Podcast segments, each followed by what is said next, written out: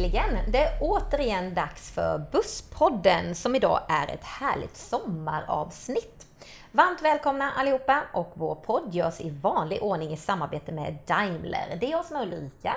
Och det är jag som är Lovisa. Tiden går ju otroligt fort nu. Visst känns Ja, det så det gör Lovisa? den. Ja, den bara springer iväg. Ja, våren svischade förbi och vi har redan passerat midsommar. Mm, det är helt otroligt. Ja, hade du en härlig midsommar förresten? Ja, men det hade jag. Med sill, salta bad och små grodor. Jajamän, den var sillig. Ja, och nu knackar ju semestern på dörren, men vi öppnar inte riktigt än va? Nej, vi får lugna oss lite tror jag. Ja, våren bjöd ju på massor av intressanta saker och dagens avsnitt är ju fullpackat till bredden. Kan inte du ta och rulla igång? Ja, men det är klart jag kan det Ulrika. Det går ju fort när man har roligt som man brukar säga. Och jag tycker vi kan börja med att nämna att Daimler Buses deltog på kollektivtrafikdagen i Stockholm. Jag ska inte göra en fullständig summering av eventet, men det var många och intressanta frågor som diskuterades på plats. Och man skulle kunna sammanfatta det som att det nuvarande trafiksystemet som vi har inte är hållbart i längden. Det måste helt enkelt göras smartare för att kunna hantera trängsel, ökade kostnader och även då tilltagande klimatproblem. Spännande! Ett mycket populärt event, helt klart. Absolut. Och på tal om hållbara bussar, både du och jag har ju nyligen varit på e-citar-utbildning. Eller rättare sagt, du var på utbildningen och jag var på fabriksbesöket. Vi delade upp det lite grann där ju. Jajamän. Ja, och e-citaro är alltså Mercedes-Benz nya helelektriska buss och den tillverkas då i vår fabrik i Mannheim. Och det var väldigt mycket nytt att lära sig, men otroligt intressant. Ja men definitivt. Och det är ju faktiskt som så att en elbuss har ju inte lika många rörliga delar som en traditionell buss har. Men istället då så är det ju högspänning inblandat och då är det en mängd andra saker som man istället behöver tänka på. Jag tror nog nästan att vi får göra ett specialavsnitt om just e-citaron och vad för utbildningar man behöver för att kunna hantera den här bussen. Jag tycker även vi ska ta och bjuda in vår e-citaro-manager framöver. Bra idé! Ja, men är det så att du som lyssnar just nu undrar något över e-citaro så finns det väldigt mycket intressant läsvärd information på vår Mercedes-Benz-sajt. Och på tal om just e-citaron så får det ju mig osökt att tänka på vår Citaro Hybrid, som ju då är en biogashybrid. Vilket betyder att den drivs av biogas och el. Keolis och Jönköpings länstrafik har nyligen driftsatt 32 Citaro Hybrid på gatorna i Jönköping. Jättetrevligt! Och det skedde nu i maj och juni. Vätterns pärla blir därmed en av de första städerna här i Norden som använder Citaro Hybrid i sin kollektivtrafik. Ja, det är verkligen jättekul. Ja, det är det. Och bussarna har också fått en ny snygg design som skiljer sig från länstrafikens övriga bussar. Och det är kul för Jönköpingsborna och Mm. förstås otroligt kul för oss på Daimler. Ja, absolut. Och bussarna kommer ju användas på stomlinjerna 1, 2 och 3 som är själva kärnan i Jönköpings kollektivtrafik. Ja, det händer verkligen grejer i branschen nu. Och sen har vi såklart nya bussiga restips med dig Ulrika. Ser jag fram emot som vanligt. Och på tal om semesterpärlor så ska vi även ta ett litet snack med Lennes buss i Dalarna. Precis. Eh, Men innan vi gör det så ska vi ta och prata lite mer om kollektivtrafik. Jag tänker då på världens största event inom kollektivtrafik, UITP Global Public Transport Summit, som ägde rum nu i juni, alltså bara för ett par veckor sedan. Och den här gången stod faktiskt Stockholm som värd, vilket var riktigt, riktigt roligt. Och kort sammanfattat kan man väl säga att det är en global kongress och utställning för exempelvis ministrar och andra typer av beslutsfattare, operatörer, myndigheter och givetvis oss fordonstillverkare också då. Och självklart var ju Mercedes-Benz på plats och det var otroligt intressanta och intensiva dagar. 473 utställare och över 15 000 besökare var på plats. Och var det så att du inte var en av de här 15 000 så får du chansen igen om två år när arrangemanget äger rum i Melbourne. Lite längre framkörning där dock. Det kan man säga. Men en som var på plats i Stockholm under UTP var ju herr Ulrich Barstedt, vår sälj-, marknads och eftermarknadsdirektör på Daimler Buses. Och han är faktiskt med oss på telefon idag. Så himla kul. Eller hur? Ja, Direkt verkligen. från huvudkontoret i Tyskland. Vi är otroligt glada för det. Hello, Herr Ulrich Barstedt. It's an honor to have you here with us today. Welcome to our podcast Busspodden. Hello, Ulrika. I would say it's not only an honor, it's even better. It's a real pleasure to talk in a podcast to you and to the listeners. I think that's a new form of exchange that I really like. We have just talked about the UTP Global Public Transport Summit. It's often described as the defining event in public transport. How would you summarize your visit to Stockholm? Well, I mean, this year UITP in Stockholm for me had a had a perfect timing.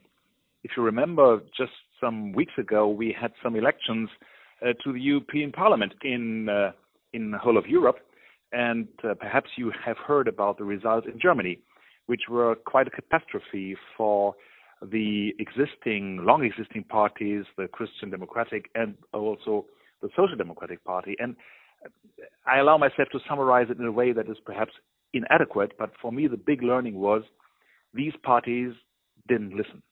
They didn't listen to what customer expectation, to what public expectation was. And, well, obviously, UITP uh, was one of the elements that I was very much looking in to understand have we, as Daimler Buses, listened sufficiently to customers, to public demand? And yeah, I think this really came right in time. So UITP for me is unique because it really shows the global size of the bus business. Um, I mean, you meet customers from literally all over the world, uh, and that includes obviously neighbors.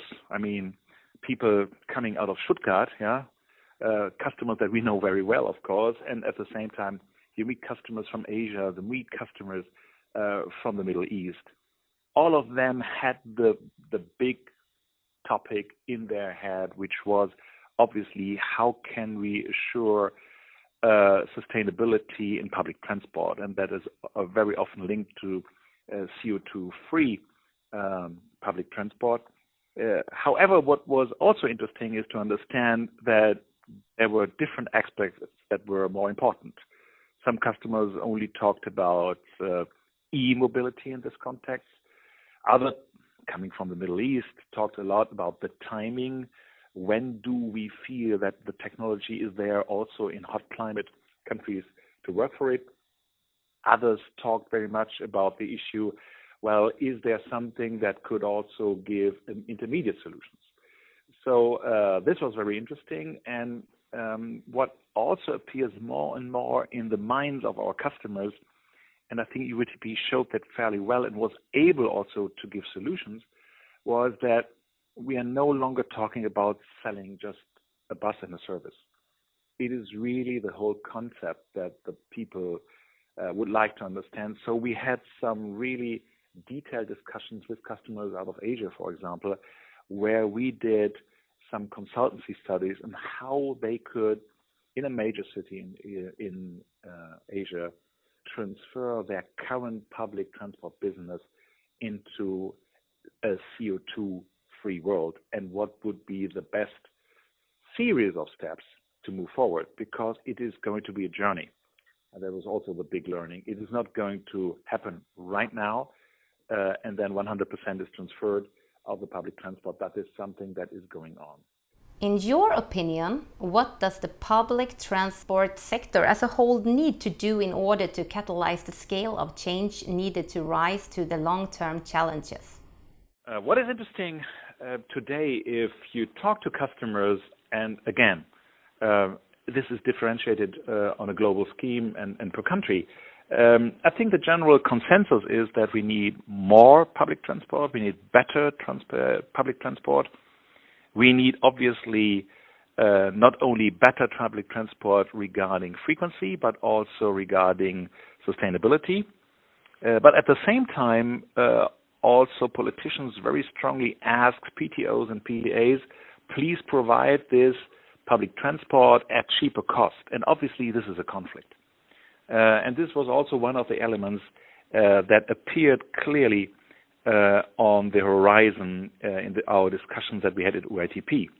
The big question mark was for everybody. It is very positive that obviously now uh, I think there is a general public change towards uh, public transport and to use public transport more frequently.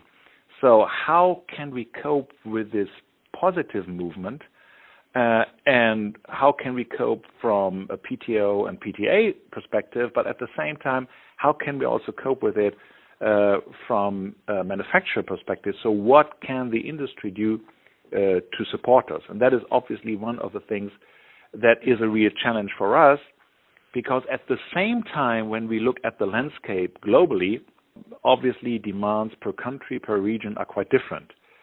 And if you just take the example, and I've made recently some, some trips to Scandinavian countries and other countries, it is very interesting to see how now this evolves in Europe. On one side, we have a situation where obviously EU Parliament is going to give us orientation by new legislations regarding emission laws. So that is one thing. On the other side, there has just been a decision on the Clean Air Directive, coming from the EU, which is uh, then available for uh, cities, for communities, for PTOs, PTAs in in Europe, and probably these two legislations are not really well harmonized. And then you have initiatives uh, on a per country basis, where, for example, Denmark decided, well, from 25 onwards, we don't want any more bus emissions in cities. Uh, and then even more, you have some cities in Europe that have taken their own initiative uh, to limit. So obviously, this gives a rather complex picture for the industry uh, because at the same time there is demand coming up very strongly that says if you only go for the totally CO2 free solution, then obviously this will not cope with another target. Let's get public transport cheaper, uh, because then it would need huge subsidies that are not available uh, within um, the, let's say, governmental landscape. So this is a real issue that is now coming up, and I think we need a wider discussion between all parties, and that includes obviously politicians, to say, okay, if we want to really enhance public transport and give better services and cleaner services to the public in this respect, we need a wider discussions how to finance and what is the path within, let's say, the next five to ten years. Sustainability is a complex issue for sure. It seems that everyone has different roadmaps for the future. What are the most important things for Daimler buses as well as the public to focus on in the years to come? Speaking about sustainability, obviously today everybody is talking in this respect uh, very much uh, in the way of this must be CO2 neutral. I may still insist on something that for buses and coaches, the storyline is a little bit different because I think we also have to remind us, remind the public, remind politicians, buses and coaches are not an issue regarding sustainability. They are part of the solution that will lead us all to better sustainability. Because each and every individual that we take out of a car, out of, out of individual transport, and bring into a public mean, this may be a bus, this may be uh, a tramway. Anyhow, this is a positive move, and regardless whether this bus is then being uh, driven forward by a diesel engine, by a gas engine, or by an electric engine, I think this is very much important. We should never forget buses. Anyhow, we're part of the solution. Second is that obviously Daimler buses have worked for years always on sustainability by a simple, yeah, simple thought, because we thought to get down costs, we thought to get better total cost of ownership for our customers, and fuel, obviously, reducing the fuel bill is a big mean of reducing the total cost of ownership. So obviously, by this, at the same time, you reduce CO2 values. So if I just look at the development that we had in the last few years, moving from Euro 5 to Euro 6 meant a fuel reduction in our buses from about 8%. moving then from the latest Euro 6 to the very new Euro 6 hybrids, this is another up to 8% fuel reduction. And I think that's important because that's effective, that's not local uh, reduction, but that is a real reduction that our customers can feel. I think this is quite important. We shouldn't forget this. Uh, although many people talk negative about diesel engines, I think there have been tremendous moves. And if I look today at the population in Europe of existing buses and coaches, I think we can still improve a lot the situation uh, on uh, exhaust, uh, the exhaust situation in, in towns uh, by just making sure that the latest diesel technology is used. However, obviously there is a move, there's a next step, and that is, um, yeah, e-mobility. And again, I think we uh, were very much welcomed with the development of our bus because obviously we're the first uh, major manufacturer who's now uh, entering the scene in Europe uh, with their own bus. But I think uh, people really liked the approach that we had, uh, where we basically said this is the vehicle that we're going to launch, our new EC eCitaro, but at the same time, these are the next steps of development that you're going to see in public uh, moving forward in the next four years. And I think um, this was very, very much uh, applauded by both politicians and PTAs and PTOs for the simple reason that it gave them an idea how to invest. So I think they felt that we're not just there as sellers of buses, but that we wanted to talk about the new setup in cities and about the best way to move forward. I think this was uh, this is the right way that the industry should go. We can only talk and we can only really sustainable move forward if we have this open discussion and that we also talk about the best way and the best timing moving forward into bringing CO2 free transport into the public transport. Thank you so much for your time, Herr Ulrich Bastet. It was really interesting speaking with you. Thank you. Thank you very much for the initiative, Ulrika. I hope that was interesting and looking forward for next time, perhaps? Absolutely. You are welcome anytime. Vad tänker du på när jag säger Dalarna Ulrika? Alltså väldigt mycket. Alltså jag, jag tänker på midsommar, Vasaloppet, hoa ja det är jobbigt. Spelmän och Vansbrosimmet, oh, dialekten, mm. dalmål, Dalarna, ja, Gunde och Dalahäst och Falu. Nej, nu ska jag tagga ner. Men det är ju faktiskt så att man skulle kunna göra en hel podd om just ja, men Dalarna. visst är det så. Ja, det är det. Och det är faktiskt kul att du nämnde just dialekten, för dalmål är ju en av de finaste dialekterna som vi har i Sverige, om jag får säga vad jag tycker. Jag skriver under på det också. Bra. Eh, Dalarna är också själva sinnebilden av traditionellt midsommarfirande, i alla fall då för mig. Och jag tänkte bryta av vår småländska lite och göra ett litet nedslag i Dalarna. Det är faktiskt som så att vi ska ta en liten pratstund med Mats Lenne på Lennes buss i Dalarna. Han är första kunden ut här som deltar i Busspodden. Superkul!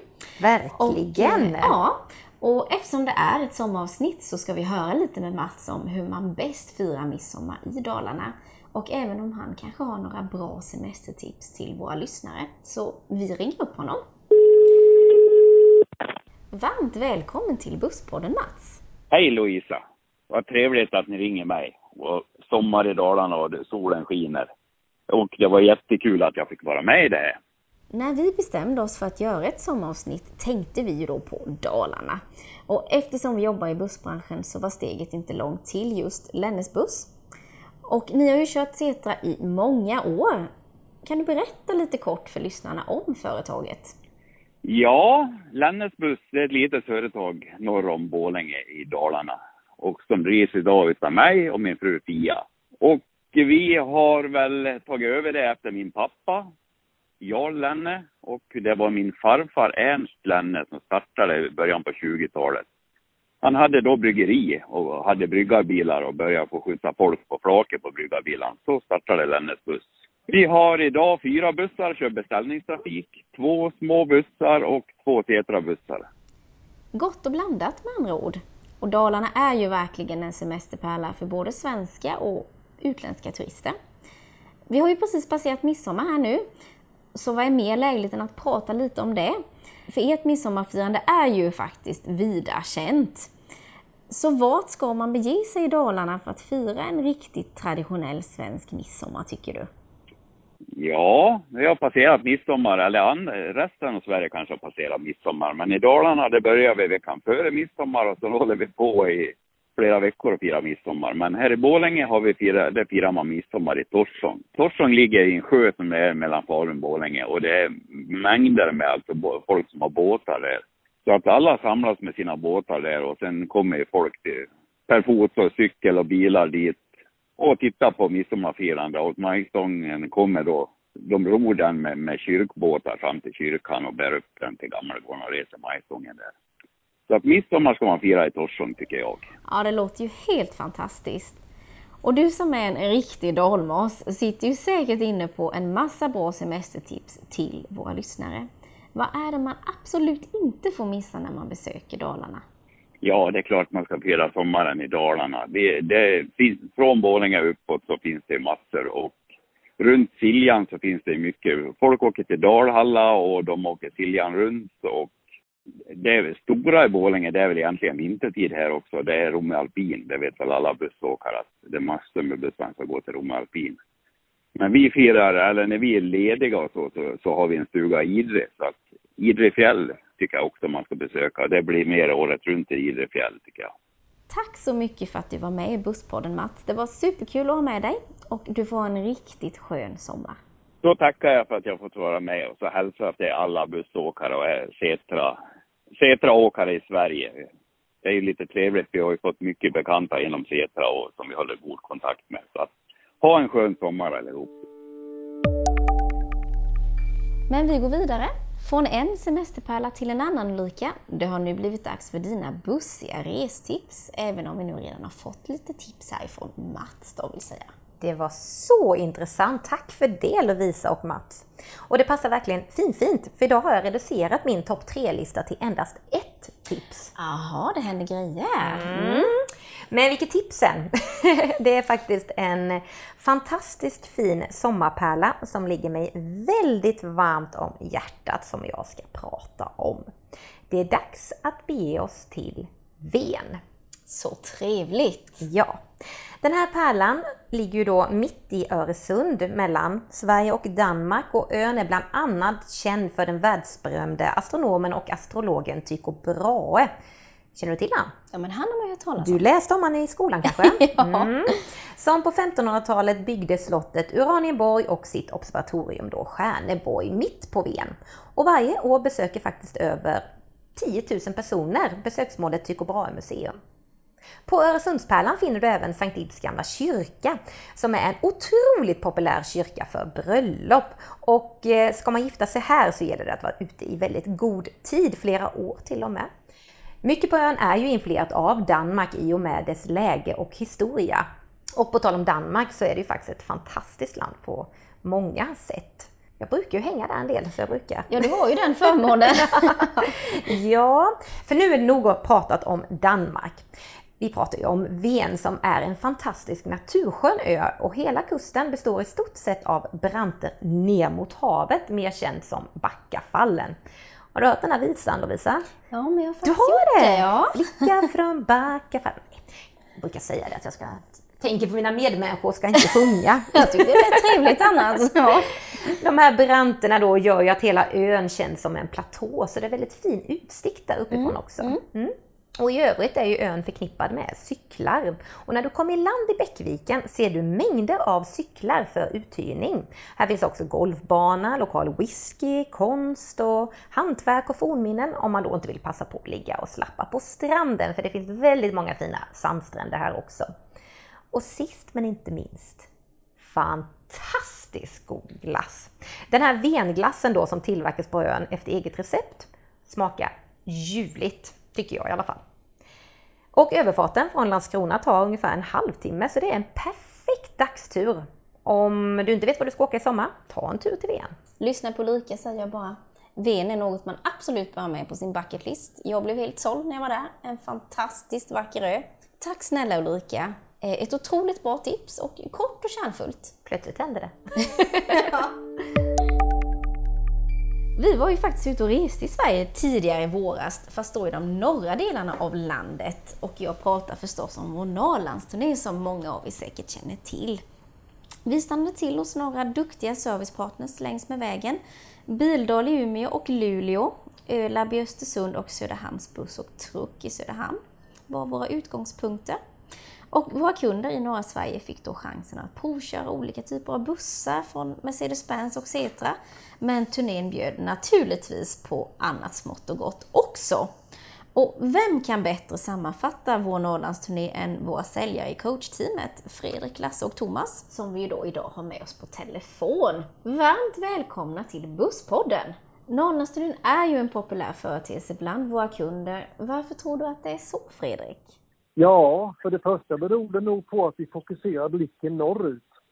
Det är ju en bit mellan Vetlanda och norra Sverige. Och våra kunder ska förstås få möjligheten att provköra bussar i sin egen närhet, men också chansen att träffa oss öga mot öga. Det är ett utmärkt tillfälle att lära känna våra bussar, våra servicepartner och oss här på Daimler Buses. Och vad är din upplevelse av Norrlandsturnén, Thomas? Men det är alltid bra möjlighet att komma hem till kunder och att de får provköra bussarna på sina egna vägar, sina egna bakgårdar. Jag gillar ju kunder och sånt. Så att, eh, ja, det är alltid nyttigt att vara ute hos kunder och träffa dem. Det blir lite mer roliga former. Ja, jag håller med. Det är väldigt viktigt att träffa våra kunder på plats under trevliga former. Det betyder mycket för kunderna, men framförallt för oss. Vad kul att höra Lasse! Men det var väl också något speciellt med årets turné om jag inte minns helt fel? Ja, vid varje stopp låter vi ut en resa till Zettas fabrik i Norge. Resan blir av senare i höst. Då ska vi kolla närmare på hur det går till när några av världens säkraste bussar blir till. Från Norrland till Tyskland då alltså. Det är ju ingen dålig final på turnén. Ett stort tack till alla som deltog längs med vägarna och ett stort grattis till alla våra vinnare. Ni har verkligen någonting att se fram emot kan jag lova er. Och tack så mycket Fredrik, Lasse och Thomas. Men nu när ni ändå är här så vill vi ju såklart att ni är med och gissar lite ljud. Det har ju blivit dags för vår omåttligt populär tävling Gissa ljudet. Jajamän, det är ju en hållpunkt här i Busspodden som är lika svår som populär. Mm, och reglerna är busenkla. Vi får höra ett ljud här i studion och ingen av oss vet ju vad det är för ljud vi kommer få höra. Sedan gissar vi i tur ordning, om nu Ulrika kan hålla sig. Nej, det är tveksamt. jag är alltid på hugget när det Du kommer till den här delen det. av podden. Ja, det är bra det. Och i kuvertet här på bordet i studion så har vi faktiskt svaret. Och den här gången vinner man lite mer än äran. Jag kommer nämligen personligen att bjuda vinnaren på glass. Oj, oj, oj, oj! Nu blev det plötsligt om möjligt faktiskt ännu mer intressant det här Lovisa. Ja, jag höjer insatsen lite. Det är ju trots allt ett sommaravsnitt. Och om jag då vinner så får ju ni bjuda mig på glass Ja, det förstås. kan jag tänka mig. Ja, så spetsa öronen, tänk på er favoritklass. Nu kör vi! Tre, två, ett, kör! Alltså det var något väsande igen. Det är mycket som väser här i Gissa ljudet. Ja, ah, alltså jag har faktiskt ingen som helst aning idag. Jag tänker, jag tänker bara på den där glassen som du bara tog och slängde in. Det var ett väldigt taktiskt drag Ja, måste jag säga. fint. Ja, vad säger ni killar? Thomas, Fredrik, Lasse? Det var inte så lätt. Det är något väsande, som du säger. Nej, jag vet faktiskt inte riktigt. Jag får nog se om mina kollegor vet här. Nej, det är helt blankt här tyvärr. Jag tänkte bara också på klassen. Klockren pyspunka tror jag. Vad säger du då Lovisa? Ja, men alltså jag tror ju bestämt då att det är ljudet från en klimatanläggning. Nej men såklart det är klimatanläggning! Ja. Härligt! Alltså jag vet ju inte, jag gissar ju bara precis som i andra.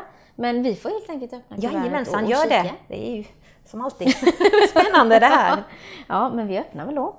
Och det rätta svaret är... en klimatanläggning! Alltså seriöst, jag anar faktiskt en komplott här Lovisa. Du slänger in och höjer insatsen med en glass och sen är det du som vinner. Eh, aningen misstänksamt det här, måste jag faktiskt säga. Ja, det, du, får, du, du, får ju tro vad du vill. Du har en stor mjukglass med mycket strössel ja, på. Ja, det kan jag tänka mig. Du är helt klart värd den här glassen Lovisa.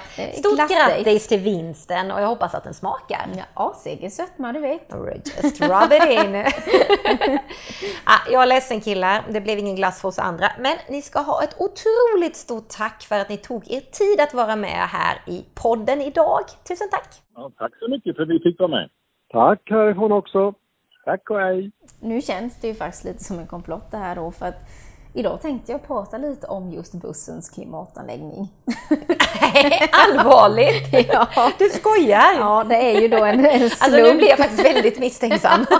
ja, nej, eh, slumpmässigt utvalt, inget annat, jag lovar. Och sol och värme är ju för det mesta positivt.